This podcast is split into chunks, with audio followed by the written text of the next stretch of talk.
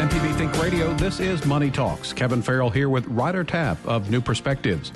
Now that tax day's behind us, all the reasons to worry are over, right? Well, not necessarily. This morning we'll discuss what you should do if you're audited. We'll cover some myths that are generally associated with being audited, what different types of audits there are, and where audits can come from. Can an audit be a simple and easy process, or are they all as difficult as the stories that you've heard? Give us a call this morning with your comments and also any personal finance questions that you have. Our phone number is one eight seven seven M P B ring. It's one eight seven seven six seven two seven four six four. Or also, you can send us an email, money at m p b online dot org. You're listening to Money Talks on M P B Think Radio.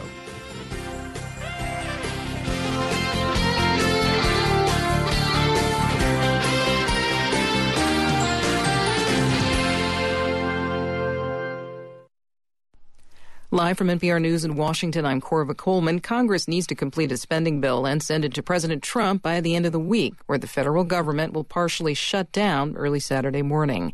President Trump has apparently backed off his demand that any spending bill include funding for a border wall with Mexico. Senate Democratic leader Chuck Schumer says he is encouraged by talks with Republicans. So far, the discussions between our two sides have been constructive and are progressing nicely. Without interference, I believe our two parties can come to agreement on the on by the end together by the end of the week. Treasury Secretary Steven Mnuchin says a tax cut plan that President Trump will propose will boost the U S economy. Trump has said he'll unveil the plan tomorrow, but he hasn't discussed details. Mnuchin has claimed the plan will generate enough economic growth that the tax cuts will pay for themselves. He didn't discuss details either. The state of Arkansas executed two condemned inmates overnight. Jack Jones and Marcel Williams were put to death for rapes and murders they committed more than twenty years ago. Jones was sentenced to death for killing Mary Phillips in nineteen ninety-five. James Phillips is her widower and says the execution was overdue. I hope the state of Arkansas and the government and the court system learns from this. It don't take twenty-two years to get something done. Get it done right, and people don't have to live like this or think about this for twenty-something years. That's all I got to say. The state of Arkansas plans to execute another inmate on Thursday. Turkey's military says its fighter jets have conducted airstrikes in both Iraq and Syria, targeting Kurdish militants. N P R's Peter Kenyon says the Iraq airstrike also claimed the lives of five Iraqi Kurdish soldiers. A military statement says Turkish warplanes launched overnight and hit targets in the Sinjar mountain area of northern Iraq and also in northern Syria. The statement says the outlawed Kurdistan Workers' Party, or P K K, used the areas to move weapons and fighters into Turkey. The P K K and Turkish security forces resumed a decades-long conflict in twenty fifteen after reconciliation talks broke down. An officer with the Iraqi Kurdish Peshmerga forces tells N P R that the airstrike in Iraq accidentally killed five Peshmerga fighters and wounded several more. Peter Kenyon, N P R News, Istanbul. Hendrick Motorsports has announced this morning that NASCAR driver Dale Earnhardt Junior will retire at the end of this season. The two-time Daytona five hundred champion has been voted NASCAR's most popular driver fourteen times. Dale Earnhardt Junior has suffered concussions in recent years following crashes. On Wall Street at this hour, the Dow Jones Industrial Average is up more than a percent, two hundred eleven points at twenty thousand nine hundred seventy-eight. The Nasdaq is up thirty-one points at six thousand fifteen. You're listening to N P R News. The Writers Guild of America has overwhelmingly voted to authorize a strike if contract talks fail. Negotiations continue today between the Guild and the Alliance of Motion Picture and Television Producers. The current contract expires next Monday. The Guild says it's committed to reaching a contract that keeps the industry working. A high-level conference is underway to raise more than two billion dollars for life-saving aid for twelve million people at risk in Yemen. Lisa Schlein reports from Geneva only fifteen percent of the U N's humanitarian appeal for this year has been met. The U N calls Yemen the world's worst humanitarian crisis. Nearly two-thirds of the country's population, around nineteen million people, need emergency aid. Nearly seven million civilians are facing starvation. U N Secretary General Antonio Guterres says children are at the highest risk of death. On average, a child under the age of five dies of preventable causes in Yemen every ten minutes. And this means fifty children in Yemen will die during today's conference, and all those deaths could have been prevented. Guterres warns many of the children who survive will be stunted for the rest of their lives. He urges donors to provide the money needed to save lives. For N P R News, I'm Lisa Schlein in Geneva. Officials in Pakistan say at least ten people have been killed in a roadside bombing of a minivan. Several more people were wounded. A faction of the Taliban has claimed responsibility for today's attack in a remote northwestern region of Pakistan. I'm Corva Coleman, N P R News. Support for N P R comes from Hulu with The Handmaid's Tale, adapted from the novel by Margaret Atwood, a story of survival in a near-future society where a cruel regime rules in what was formerly the United States, starring Elizabeth Moss and premiering tomorrow on Hulu. You're listening to Money Talks on M P B Think Radio. To call the show, dial one eight seven seven M P B ring. That's eight seven seven, six seven two, seven four six four. Or email money at m p b online dot org. This is M P B Think Radio.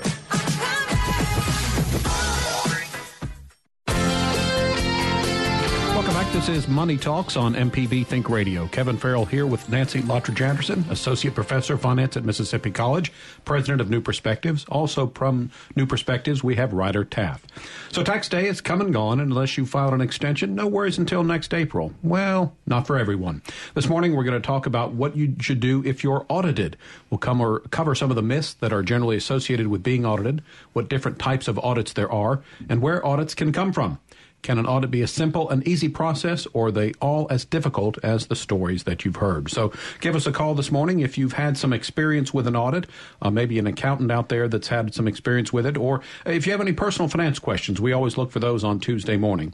The number is one eight seven seven M P B ring. Our phone number is one eight seven seven, six seven two, seven four six four. You can email the show money at m p b online dot org. So good morning to you both. Hope that you're doing well. Good, good morning. morning. So anything exciting uh, happened during the weekend? Well, I would just like to point out that Ryder is in my chair. Okay. I, I got here first. Uh, well, I, I thought my name was on that, Kevin. Was that not right? It, it's not. I, I have uh, seniority around here. Well, that's true. In I, more I, ways than one. However, I'm going to stay out of this. But glad to have you both here. Lots of uh, financial advice on hand uh, for anybody that wants to call in. Um, uh, it was... Um, I was trying to think if I did anything exciting this weekend, and I guess I really didn't. I did have uh, tennis practice. I, our team is gearing up. We are, uh, vir- by virtue of default, in the uh, state tournament that ends uh, that starts in the later June.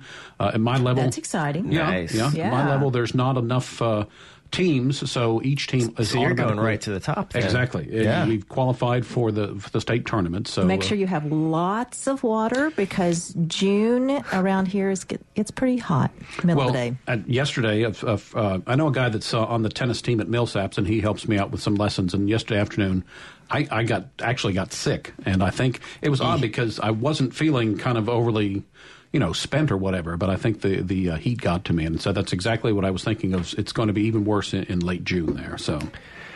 You know, my my definition of what's exciting is a little different from most, but since our topic is, is post-tax related, there's supposedly a big tax uh, bill proposal coming mm-hmm. tomorrow, right. And I think that's very exciting, because I just like to see how confused people get when they propose how to make taxes simpler. They think it's all about like, oh, five brackets, that's so complicated. Oh, no, it's gosh. that's that's the easiest part about taxes is the brackets. But it's every other line that you worry about. Exactly, but we think that maybe it might be easier on the corporate side, and certainly the proposal that is to lower the corporate tax to fifteen percent. Of course, they're going to have to find the money they'd lose by doing that, but that would certainly push the stock market market even further. Well, and that's And there's a lot of there's a lot of talk that that the expectations of cutting taxes for corporations has been what's driving a lot of the stock market returns lately. Because when you think about it, if you you know we have a thirty-five percent corporate tax rate, if you cut that down to even twenty-five percent, uh, that's a lot more money that those corporations get to keep. Ryder, we of all course. know that most corporations don't pay anywhere near that top rate. Uh, their rates are much lower. In fact, corporations keep two sets of books, and that's common knowledge. One set is for the I R S, where you keep your income low, and one set is for the shareholders, where you keep your income high. Right. So I heard that it's uh, apparently the president is a framework for the, the new tax uh, deal, and uh, he's not a whole lot of specifics at this point, but also I would imagine, obviously, Congress will be involved, and so there will be some interesting uh, negotiations going on before I think we maybe get a, a finished uh, product, but obviously something to keep an eye on. Uh, what about uh, some other financial news? Well, um, this is home buying season, so you see a lot of activity in that area. In looking at the numbers, existing home sales look very good. And what's dropping off are uh, housing starts, uh, starting new construction, and the permits are dropping. Not sure exactly what is going on there. I am also watching this new Ryder uh, tariff on lumber coming from Canada. Mm-hmm. Is that going to lead to higher cost on new homes and that type of construction, mm-hmm. which would push the price up for all homes? Right. All right, so uh, we're going to be talking a little bit about uh, being audited this morning, uh, but also we always look... Do we have to? I mean, it's like, can we just pretend they're not there? Well, it's not maybe not as bad as, as, as some people might think. Also, though, always looking for your personal finance questions, so give us a call this morning. The number is one eight seven seven M P B ring. The number is one eight seven seven six seven two seven four six four, or send an email to money at m p b online dot org. Our producer, Jay White, did a good job of giving us a lot of information about audits, and as I was going through it this morning, the one thing I did get was that while they occur, that's still, you know, a very small percentage of taxpayers uh, that actually get that. So... Uh, so if you have been audited or gone through the process, uh, if you would, wouldn't be uh, mind uh, willing to share what that process was like, you could give us a call this morning as well. Um, so actually, we have an early caller on the line. So why don't we start things off by going to Van Cleve as we say good morning to Richard. Hello, Richard. Good morning. What's your question? My question is, what motivates a company to raise or lower dividends? Well... Uh, Richard, that's a great question. One of my favorite quotes about dividends is it's the quarterly reminder to the board of directors that somebody else owns the company. And so they like paying dividends because it, uh, dividends, they're a sign of kind of, if they have a consistent dividend, it's a sign of financial strength. If they're able to raise their dividends, that's generally a sign that they have more money than they need. And you want a company that has more money than it needs. Also, a dividend is part of the return you earn from owning the stock. So if the stock, you can earn money when the stock price increases, and you can earn money from that dividend. And so, again, if the company has a lot of money, it doesn't have other things to invest in necessarily at the time, you know, they've, they've been very successful and they see that success continuing, then they can just raise that amount of dividend that they pay you, and so that raises your overall return. And I will say that investors generally like those dividends, mm-hmm. and um, there is this attitude out there that uh, you cannot lower a dividend because you're going to see your stock punished. So right. It's very rare for them to lower the dividend. That usually is a sign of some really serious financial trouble. Mm-hmm. And there is a push for them to... Um, raise those dividends on a consistent basis, and the, that stock price yeah. will go up short in the short term in response to a raise in, in the dividend. Yeah, that, that dividend is uh, it's a powerful bit of bit of pressure people uh, people see on the company. All right, Richard, uh, thanks for your call. We've got some open phone lines. If you have a personal finance question or if you want to join in our discussion on auditing, uh, the number is one eight seven seven M P B ring. Our phone number is one eight seven seven six seven two seven four six four. You can send an email to money at m p b online dot org. Before we jump into that, though, one other thing I thought about uh, financial news in the news, something I heard a report on this morning on Morning Edition, and that is... Um, A, I think a shareholder group is uh, wanting to ouster, I think, the entire board of directors at Wells Fargo. That's uh, fair. That's totally fair. After what they've been They're through. Yeah. Pretty terrible. Yeah, it, but I mean, that's somewhat um, unheard of, though. I mean, that's not... Um, it, not unheard of. You have to have a big enough group with enough shares that they have enough power to then do that. And so one of the most important things a shareholder does is vote for those directors who serve on the board and make decisions about the company.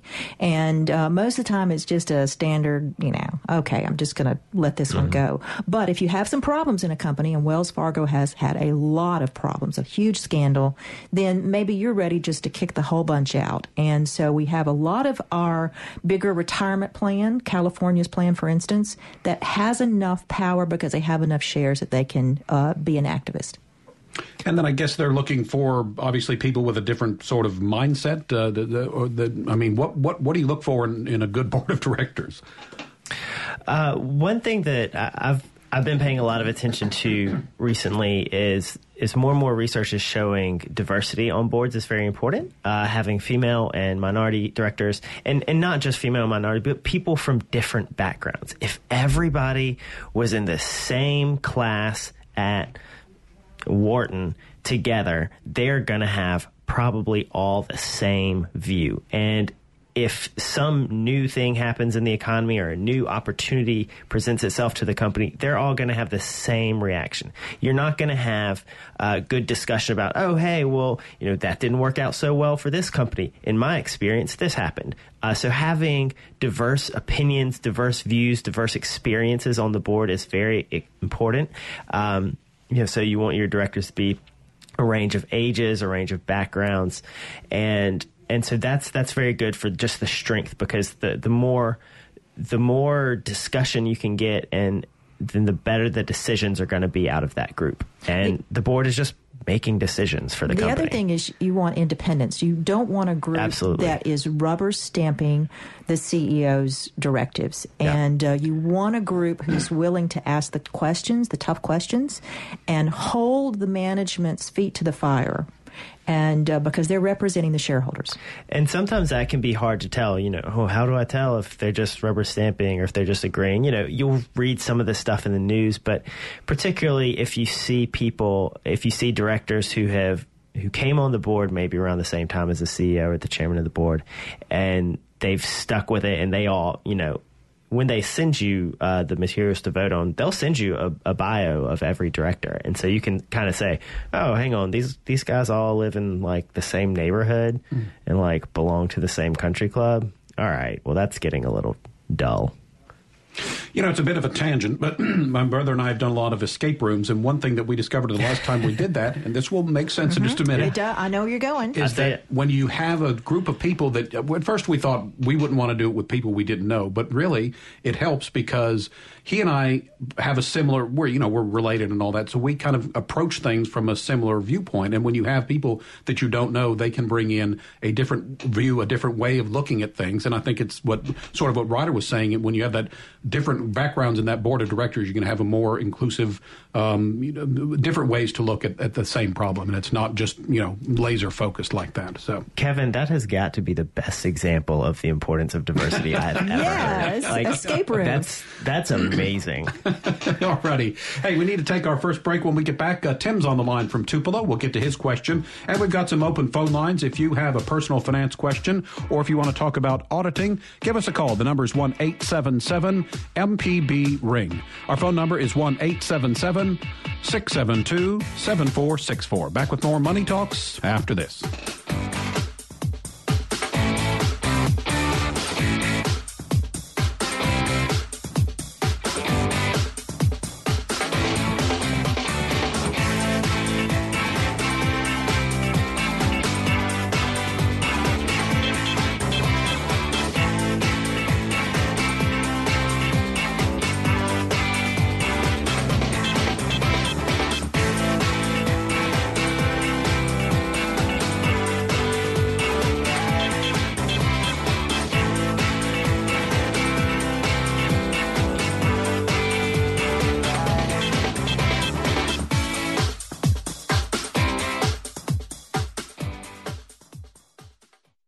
Informative M P B news stories, the local shows you love, up-to-date severe weather info, and the state and worldwide reach telling the story of Mississippi. You're listening to M P B Think Radio. Maybe you start your day with the news on Morning Edition and catch up later with All Things Considered, but the news doesn't wait. Stories evolve during the day in courtrooms, financial markets, on the streets, and at kitchen tables locally, nationally, and all around the world. I'm Jeremy Hobson. Each weekday, check in with Here and Now for the news as it is happening. That's Here and Now from W B U R and N P R News. Weekdays at noon on M P B Think Radio. You're listening to Money Talks on M P B Think Radio. Call one eight seven seven M P B RING. That's eight seven seven, six seven two, seven four six four. Or email money at m p b online dot org. This is M P B Think Radio.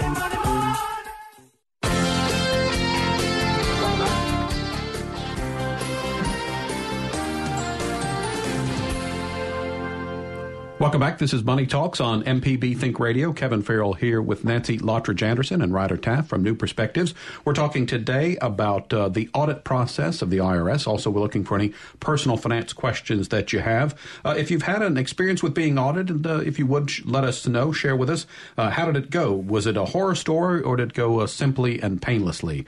Uh, the number to call if you'd like to join the conversation is one eight seven seven M P B RING. Our phone number, one eight seven seven, six seven two, seven four six four. You can also email the show, money at m p b online dot org. As promised, we've got uh, Tim on the line from Tupelo who has a question for us. Good morning, Tim. Yeah, how you doing? Good. What do you have for us today? Listen, I'm having a house uh, built, and I'm going to close on it before I sell my existing uh, house, and I have a good bit of equity in uh, the house that I'm living in now. I'm, I'm, I'm going to sell it, but I was wondering, will I be taxed on the... Uh, the profit I make from the house I'm living in now? I, you shouldn't be, because that's your primary residence, right? Right, right. Yeah, so um, you have up to two hundred fifty thousand dollars per person. So if it's a couple, it's five hundred thousand dollars of gain that is not taxed. And so that will still be considered your primary residence. You will sell that, not worry about, you will report all of that, but you won't have to pay taxes on it. And then the new house that you just built, that will then become your primary residence, and at some point down the road, you may sell that and have the same situation if our tax laws don't change. Oh, okay. Well, I really appreciate it, because I, w- I was hoping I wouldn't be taxed on the equity I have in my existing uh, house, you know. Well, you just have to sell it, but it uh, looks like it's starting to look like a seller's market right now, so you probably are in good shape. uh, that's what I'm hearing. Well, thank you. I really appreciate you taking my call. Okay. All right. Thanks for the call, Tim.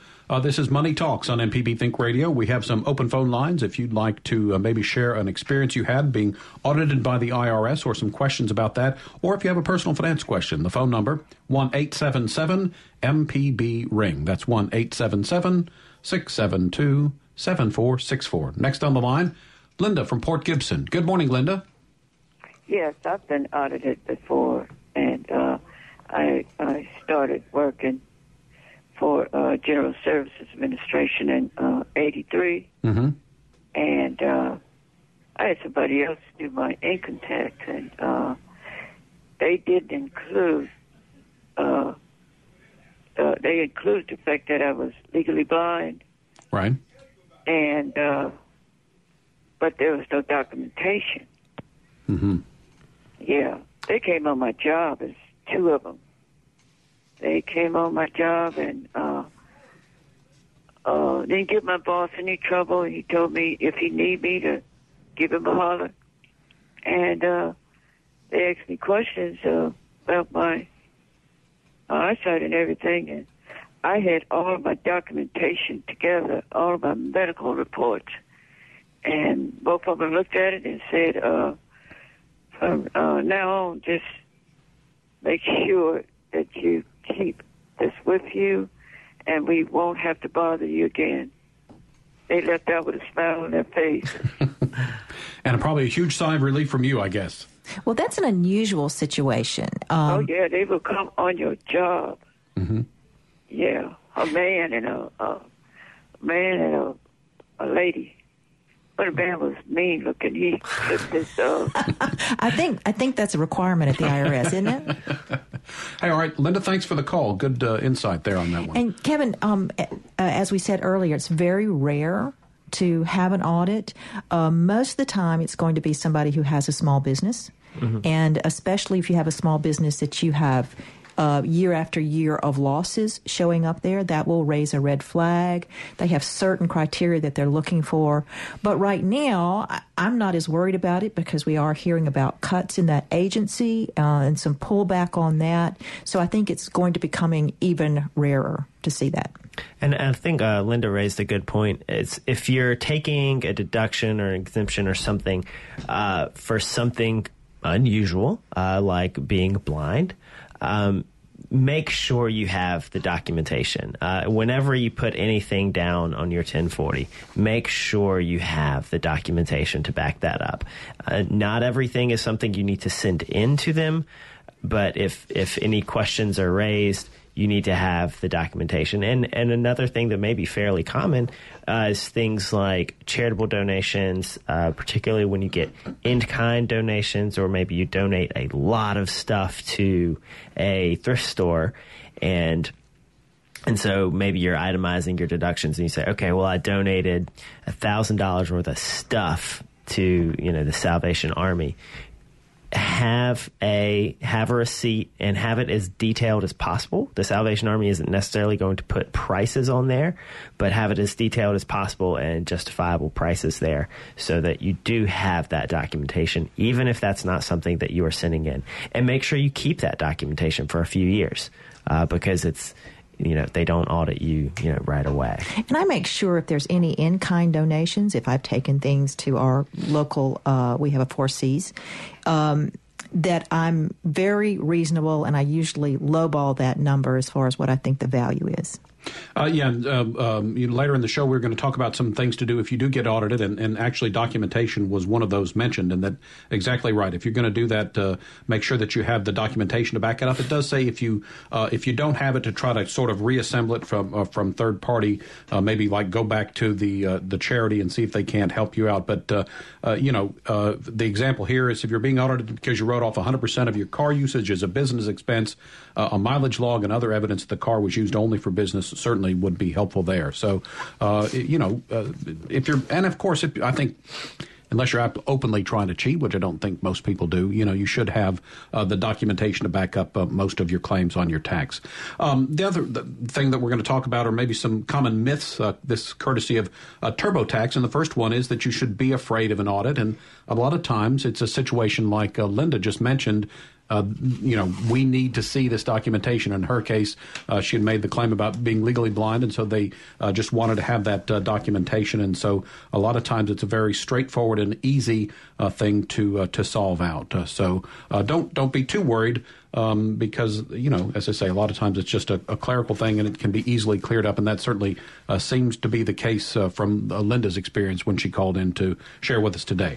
So we're on Money Talks talking about an I R S audit. If you have been Been through the audit process and want to share your experience with us, we'd certainly appreciate a call. The number is one eight seven seven M P B ring. Our phone number is one eight seven seven six seven two seven four six four. You can also uh, send or call in with any of your personal finance questions that you might have today.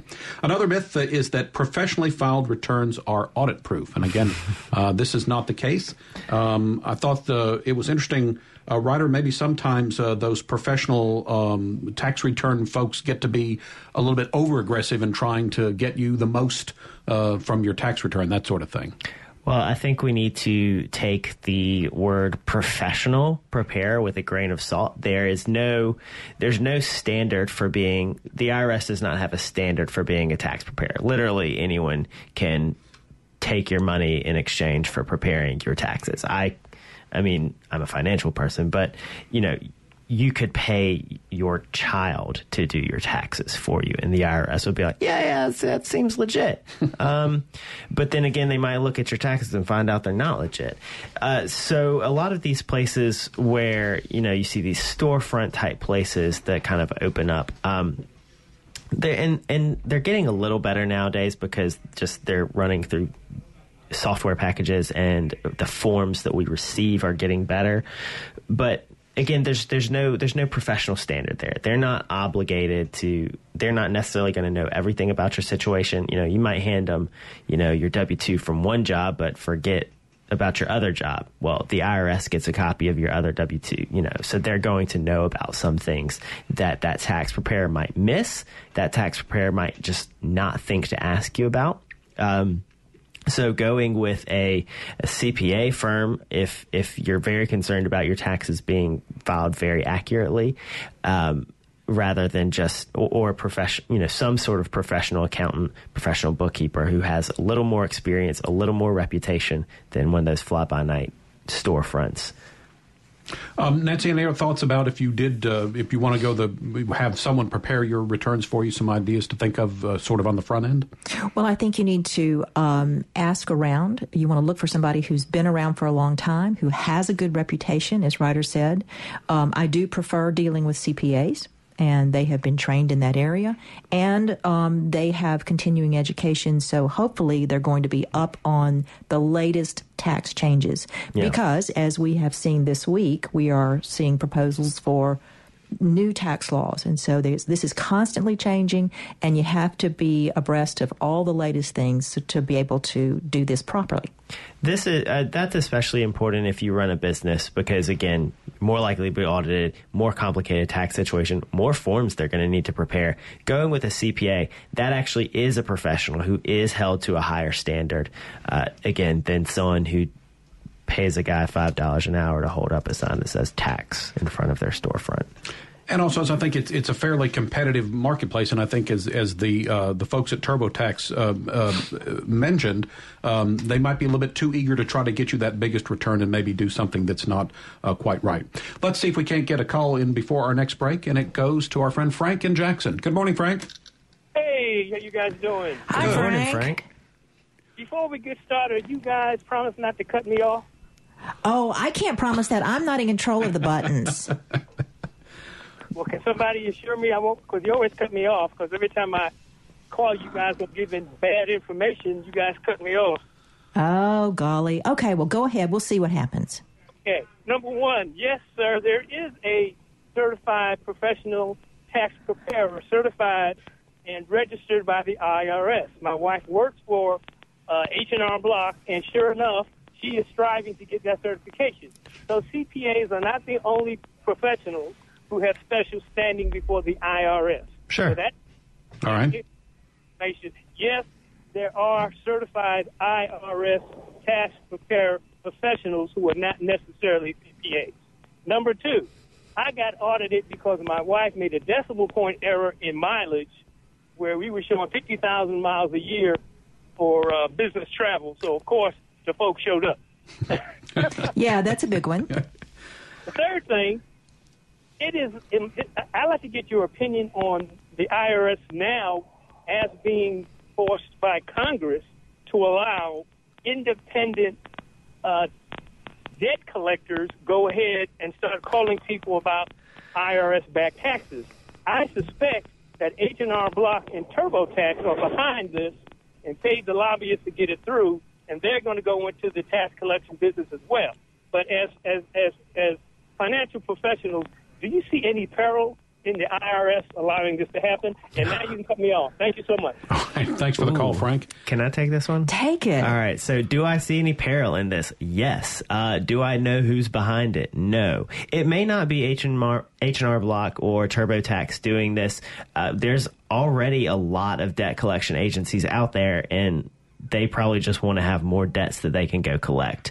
Um, so, again, H and R Block and TurboTax, they might not want to be that person uh, hounding you for your taxes. But I don't think it. I don't think it's a very good idea. Um, I mean, I'm not a huge fan of having having the I R S outsource that debt collection because the I R S agents are, you know, uh, professionals of our government.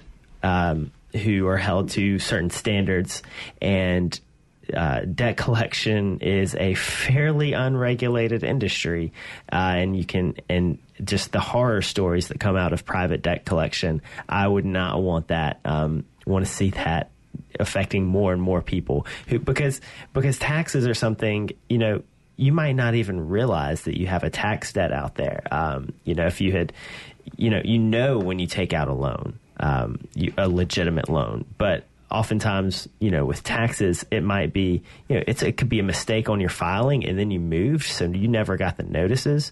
Um, and it can be, it can be things that you just, you just don't think of as debts that somebody is hounding you over. And so I do not think that that's a very good idea. Uh, but th- also do, uh, thank you for pointing out there are other certifications, but again, those certifications are not required to do your taxes, um, but if somebody is holding themselves out as a professional, always ask what their qualifications are and then double check those qualifications yourself. You can always just search them online, see if there's see if they're legitimate or not.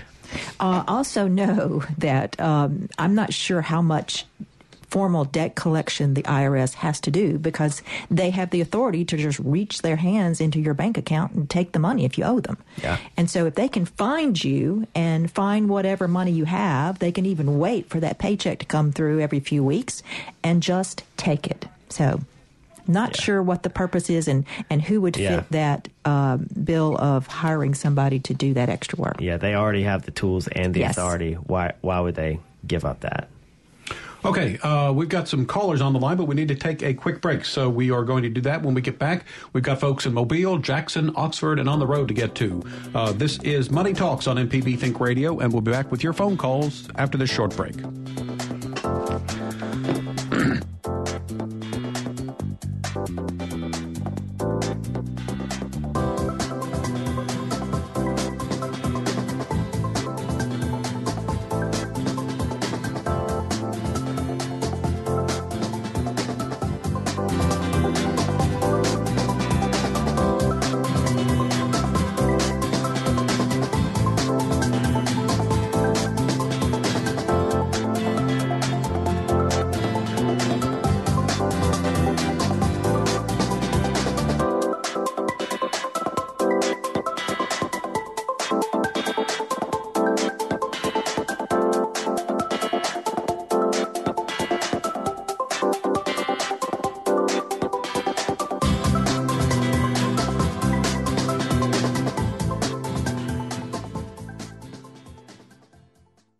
From the Capitol steps to your front door, M P B News covers the state like no one else. Our team of award-winning journalists keeps you informed on the news affecting your life. M P B News, online at m p b online dot org and on M P B Think Radio.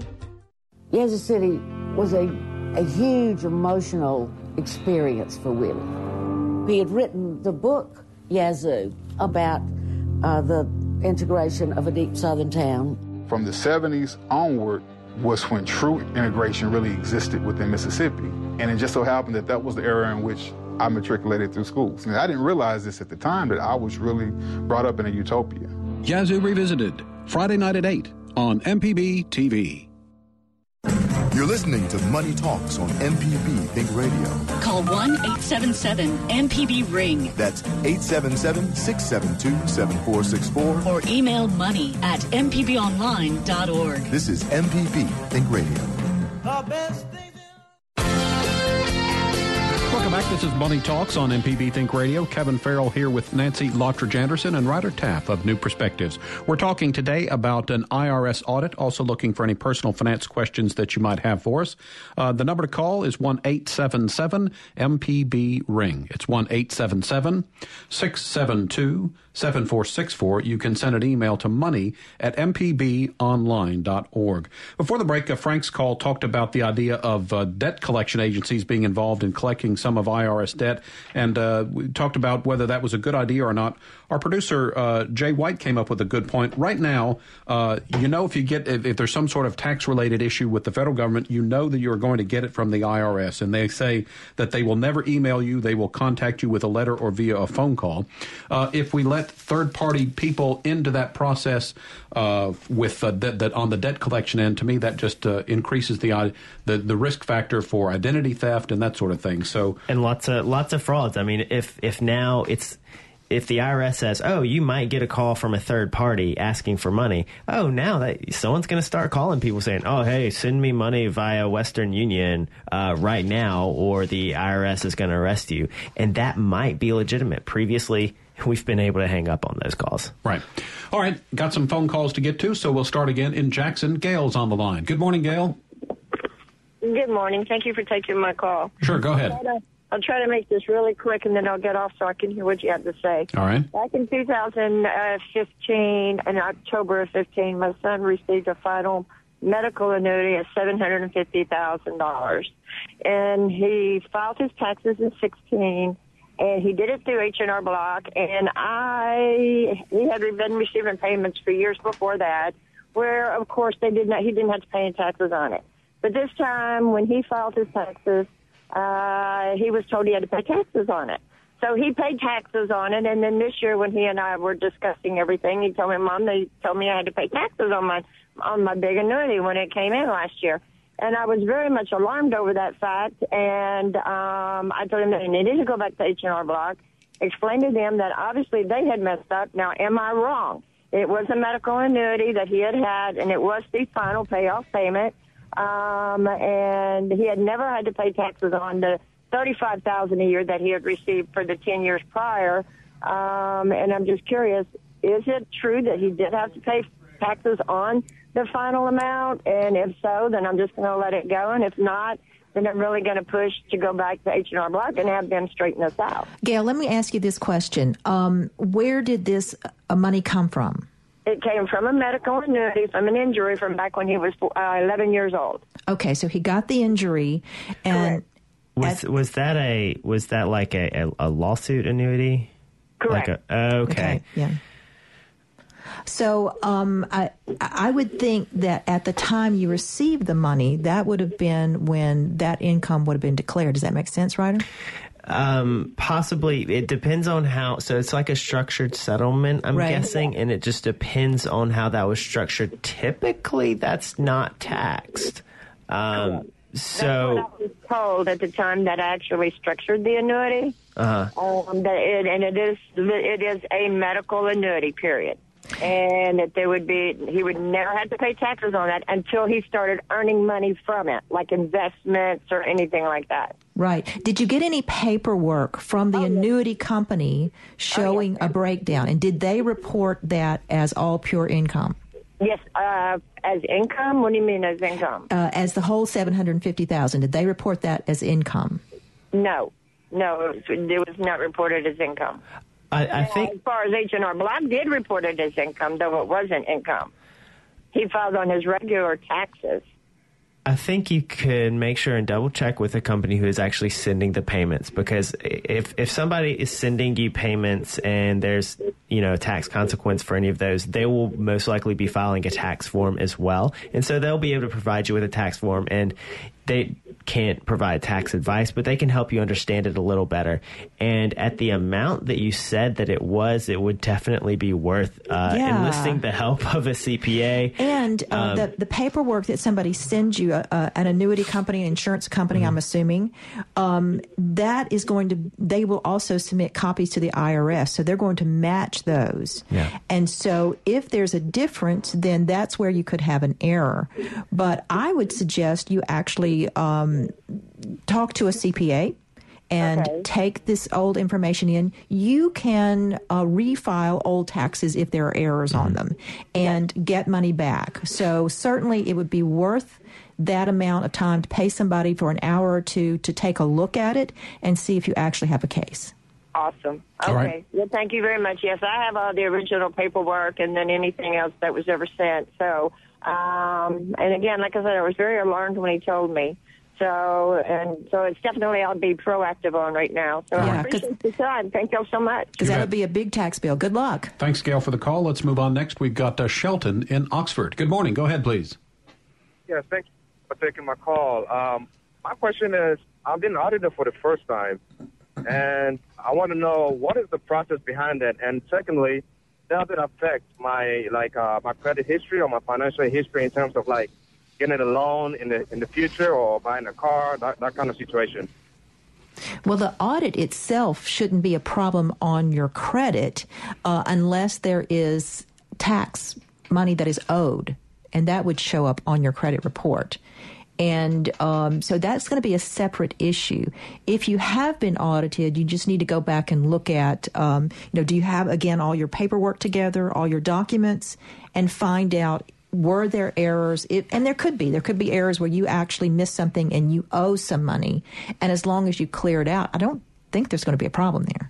Um, again, if you're being audited for the first time, have every single thing that you sent to the I R S and every single thing that you forgot to send to the I R S, make sure you have documents backing it. Uh, so for most people, just go back and look and see what did you put on your ten forty. That's your, you know, your main filing.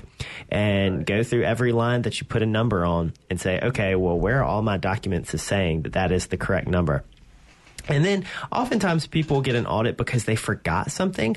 Maybe a bank sent you a ten ninety-nine or a brokerage sent you a ten ninety-nine, and they're in that form was missing some information. This could be totally not your fault, totally not something you could even do anything about um, unless you had all this extra information yourself. So think of all of the financial institutions you've interacted with over the, the time you're being audited and get any statements from them. And, you know, it may have been you forgot to put something on a form. It may have been they filed a form with the I R S that had incomplete information. I've seen that happen a lot. And that's usually just a matter of, you know, getting the correct information and showing the I R S that and refiling. The biggest problem that we see is that, you know, things are very slow at the I R S. So if we have a client very yeah, slow. who for, who forgot to put something on their taxes, it may be from three years ago. Mm-hmm. Oh, yeah. And so the real problem is you better make sure you keep all your documents over a period of years to make sure, because it's going to take them a while to catch up to you as far as matching the forms that they get versus what you report on your return. Okay. All right. Thank you very much. Thanks for the call. Yeah, that um, three to six, they say actually for, uh, in certain cases, can go back six years, but uh, be sure to keep at least three years. Uh, and it says j- most audits usually occur in the, the, that sort of the two to three year time frame, because as you said, uh, things move slow. There are a lot of tax returns that Americans file that the I R S has to wade through. So don't expect uh, that, you know, you, six months later you're in the clear or whatever, because you just want to make sure that you keep that documentation for a number of years. We've got another caller, and it's Jim has called in today. Good morning, Jim. Hi, Jim. Are you with us? Jim on the road. Are you there? Uh, the name is Ken. Are you trying to reach me? Sorry about that. Go ahead, Ken. No problem. Thank you uh, for taking my call. Just to speak to the uh, idea of uh, tax preparer certification, the Internal Revenue Service set into place a policy trying to require registration, and there is a program called the R T P, which is the Registered Tax Preparer. The mandatory part of that uh, I R S ruling was uh, stricken down by the courts in Loving versus the Commissioner, so the I R S cannot mandatorily require a registration, but they do, it, do have it as an optional program. Mm-hmm. And I would recommend to uh, taxpayers, as in any purchase, buyer beware, Mm-hmm. to seek out a preparation firm that is uh, permanent in nature, in other words, has a year-round um, location and ability to respond to some of the questions like you've asked about responses to the Internal Revenue Service uh, audit and appeals to their appeal division, and further to uh, the taxpayer's right to appeal uh, to the uh, tax court. Uh, all of those are uh, opportunities that the uh, tax preparer uh, assists the payer with in preparing their returns. Um, I happen to be an enrolled agent, and enrolled agents are similar in uh, tax knowledge to uh, certified public accountants. Many accountants don't prepare taxes. Many prepare financial statements and consult on financial matters, but are not uh, equipped nor educated to uh, properly prepare a, a uh, tax return. So I would caution uh, taxpayers and uh, buyers of uh, services in tax preparation to be uh, checking credentials. Uh, there's a National Association of Enrolled Agents where you can check for uh, people that have that credential, and that allows the practice of uh, representation before the service.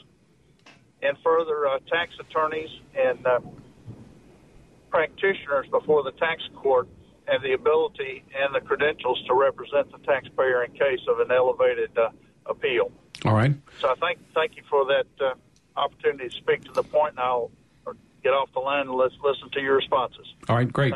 That was great Thanks information. Call, and yeah. I think what he points out, too, is if you have a serious situation with an audit, um, it is always helpful to have that reputable professional with you um, and who can guide you through that process. Somebody who's been through an audit before and knows how to communicate with the I R S and deal with the situation. All right. And, and that was a good point, too, about we said, you know, obviously check someone's credentials and certifications, but also, as he pointed out, check their experience. You know, if it's a C P A who's never actually done taxes, they're not going to be very that's useful right. to you. So, yeah. so that's a very good point. Who has the experience uh, filing taxes and has been actually filing taxes for a while? All right. Let's get one for a final call in before our last break, and we hear from Brad in Mobile. Good morning, Brad. Go ahead. Good morning. Thank you. Um, gosh, so many comments, so much good information. Um, I work with the Volunteer Income Tax Assistance Program, and I wanted to mention awesome. this particularly for your um, your low-income listeners. And it's not necessarily terribly low. Um, VITA is the, the income threshold is fifty-four thousand dollars, and then there's tax counseling for the elderly, which focuses on people age sixty or better, I call it. Um, and so those are located throughout the country, and, and, and people need to know that those are options available. And those volunteers have to be certified annually. I take five tests a year to do what I do. Um, and so that's a good option, too, particularly for low-income filers. There are limits to what volunteers can do, but they're not as restrictive as people think. We can do limited Schedule C, particularly C E Zs for self-employment. We can do brokerage statements. We can do... Um, you know, itemized deductions and the common things that most individuals have. Um, and it's just good for people to be aware that that is an option um, with some certification from the I R S behind it. The other thing is, is there was a notice that went out, going back to your debt collector comment, um, there was a, a notice that went out from the I R S. They are going to start using a third-party uh, provider or more than multiple providers uh, to make phone calls. But what they're going to do first, apparently, is they're going to send you a letter. And then they're going to, I think, have the company that they're in, the, in that letter, they're going to say this company will be contacting you about your debt. And then that company has to send you a letter first. And then you may start getting calls from that private debt collector company. There's a there's a news release from the I R S on it as well. All right. Thanks for the call, Brad. Uh, this is Money Talks on M P B Think Radio. Be, as we go to break, uh, we talked about uh, enrolled agents, and something from I R S dot gov says they're licensed by the I R S. Enrolled agents are subject to a suitability check and must pass a three-part special enrollment examination, which is a comprehensive exam that requires them to demonstrate profic- proficiency in federal tax planning, individual and business tax return preparation, and so forth. So as the caller mentioned, uh, that's a good thing to keep in mind when looking for uh, help preparing taxes. One final break this hour. When we get back, we will wrap things up on Money Talks on M P B Think Radio.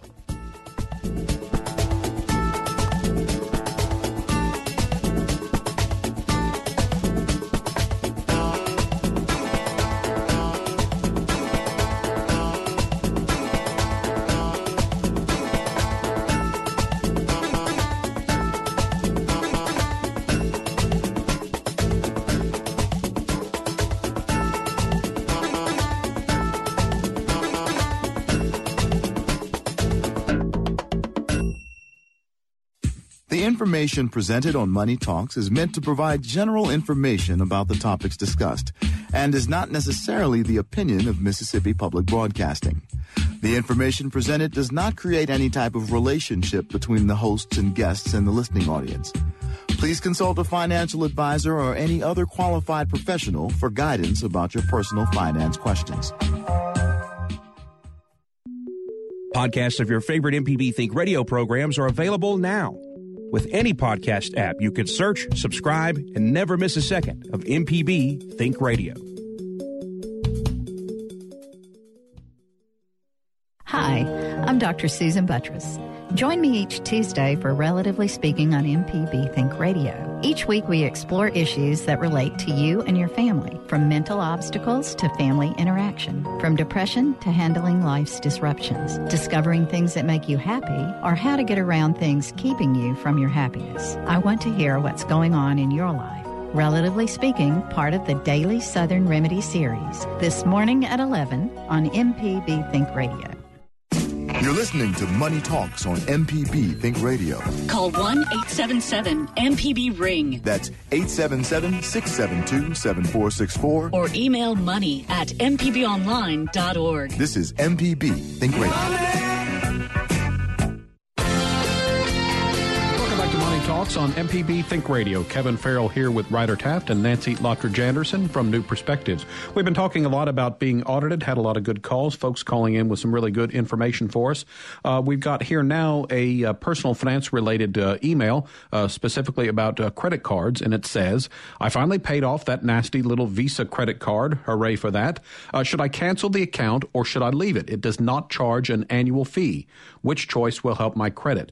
My score is seven fifty-five, and I'd like to raise it. I recently read an article in U S A Today saying that credit rating agencies are going to start looking at the potential of going into debt. A credit card not being used would be high potential. So any thoughts on this one? Uh, firstly, congratulations uh, paying off that credit card.